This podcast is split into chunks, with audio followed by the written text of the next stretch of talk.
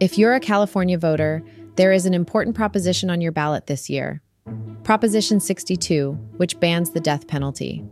When I was younger, I used to think the debate about the death penalty was about when it's okay to take a human life. Is it okay to kill a killer? But that is not the issue here. The real world does not work like the version I was shown on TV growing up. The police often arrest the wrong person. Defendants' lawyers are often incompetent. And prosecutors are often motivated more by publicity than justice. In the real world, about 4% of people sentenced to death are innocent. So this is not about whether it's okay to kill killers. This is about whether it's okay to kill innocent people. A child could answer that one for you. This year in California, you have a chance to end this by voting yes on Proposition 62.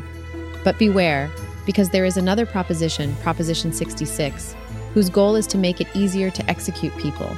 So, yes on 62, no on 66. It's time.